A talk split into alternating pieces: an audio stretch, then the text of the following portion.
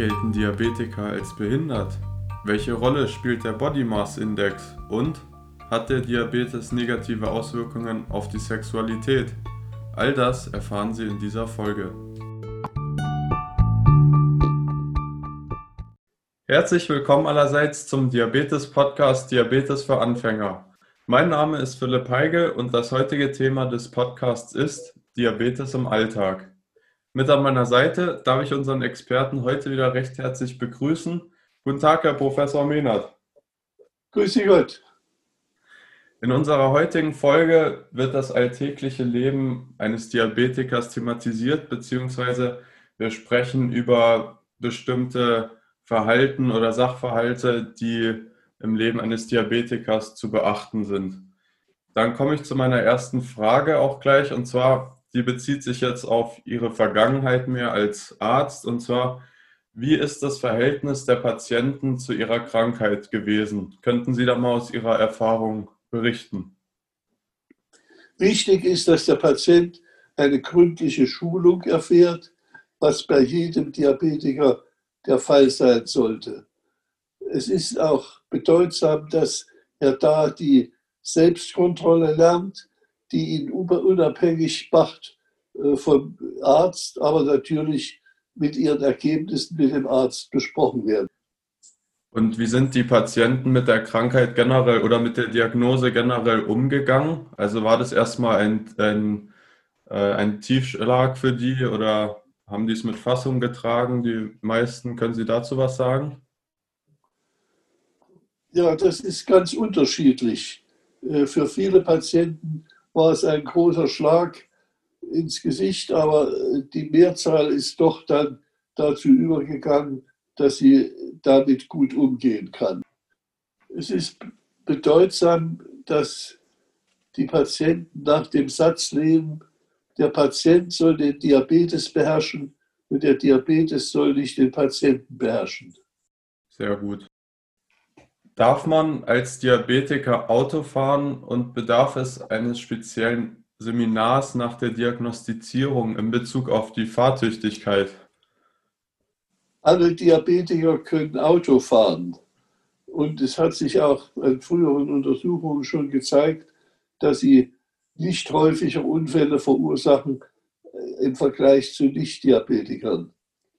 Und so ist es, dass dann die Patienten eben durch die Selbstkontrolle in die Lage versetzt werden, entsprechend zu reagieren und dass sie eben Kohlenhydrate mit sich führen, um jederzeit in der Lage zu sein, bei einem sich anbahnenden Unterzucker entsprechend glukosehaltige Nahrung wieder zu sich zu nehmen. Also gilt da im Prinzip das Gleiche wie bei normalen oder bei Nicht-Diabetikern, um sozusagen sobald sie Anzeichen der Fahruntüchtigkeit merken, dann sofort eine Pause einlegen und im Falle eines ja. Diabetikers sich dann eben Kohlenhydrate zuzufügen. Ja. Meine nächste Frage dreht sich ums Rauchen. Und zwar, stellt denn Rauchen ein größeres Risiko für einen Diabetiker dar als für einen Nicht-Diabetiker? Rauchen ist in jedem Fall ein Risikofaktor, der aber bei Diabetikern besonders bedeutsam ist, da das Rauchen die Erkrankung der kleinen und der großen Gefäße verstärkt. Dann bleiben wir gleich mal bei den gesundheitsschädlichen Substanzen. Und zwar, wie sieht es denn aus mit dem Alkohol? Ja, hier muss man bedenken, dass Alkohol blutzuckersenkend wirkt, da er die Zuckerneubildung in der Leber bremst sodass äh, Patienten, die äh, an der Nähe des Unterzuckers sind, sowieso vorsichtig sein sollten mit dem Genuss von Alkohol. Das ist interessant und gut zu wissen für den einen oder anderen Zuhörer bestimmt. Gelten denn Diabetiker als behindert bzw. sogar als schwer behindert? In der Regel sind Diabetiker nicht behindert, es sei denn, Sie haben Spätschäden, zum Beispiel das eingeschränkte Sehvermögen und der diabetische Fuß. Das sind Probleme, mit denen der Diabetiker sich auseinandersetzen muss und unter Umständen deswegen behindert ist. Besonders junge und besonders alte Menschen äh, sind gefährdet, dass hier die Umwelt einbezogen werden muss, um diesen Menschen, wenn zum Beispiel eine Unterzuckerung auftritt, zu helfen. Aber nicht von vornherein. Nicht von vornherein. Welche Rolle spielt denn der sogenannte Body Mass Index in Bezug auf Diabetes und wie wird dieser gemessen?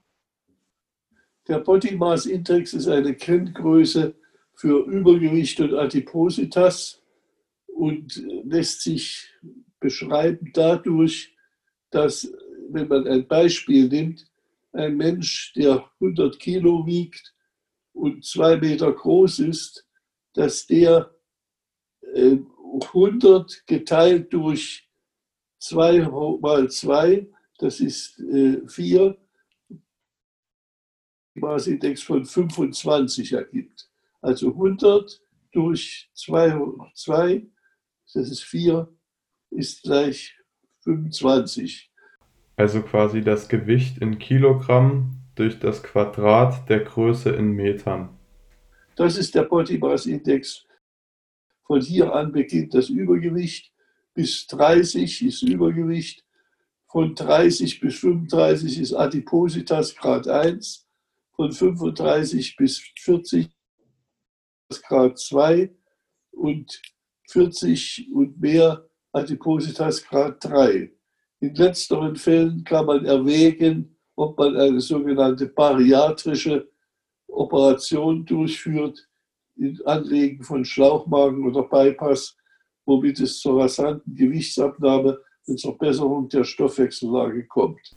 Dazu kann ich Ihnen wärmstens die Autobiografie von unserem Experten, von Herrn Professor Mehnert, empfehlen mit dem Titel Diabetes, meine lebenslange Herausforderung.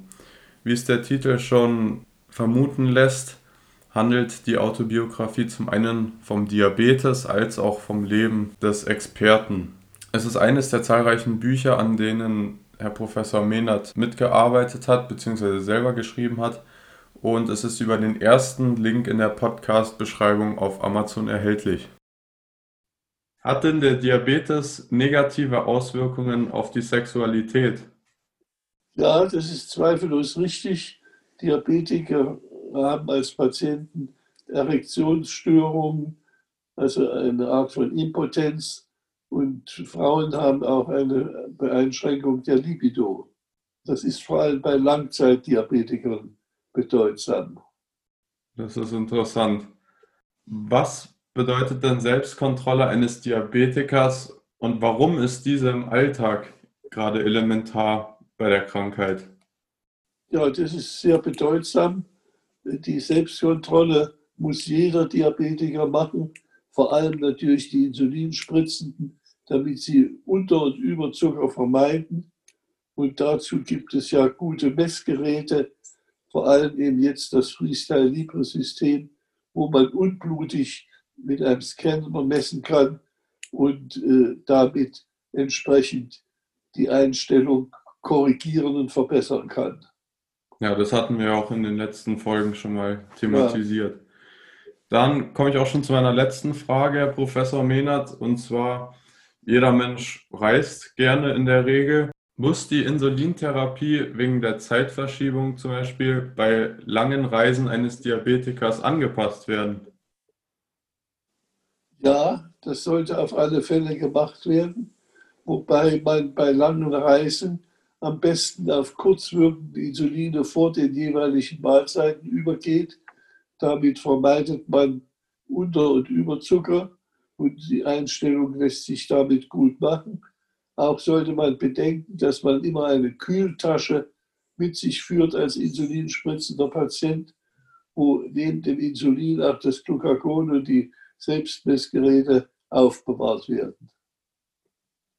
Ja, weil Sie es so am Rande gesagt haben mit einer Kühltasche.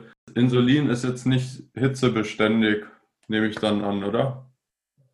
Insulin äh, ist gefährdet durch zu hohe und zu niedrige Temperaturen.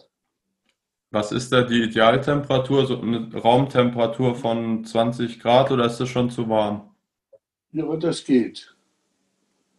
Das ist auch gut zu wissen. Ja, Herr Professor Mehnert, ich bedanke mich für diese sicherlich aufschlussreiche Folge und freue mich auf unser nächstes Interview. Ja, ich wünsche Ihnen auch alles Gute, lieber Herr Heiden.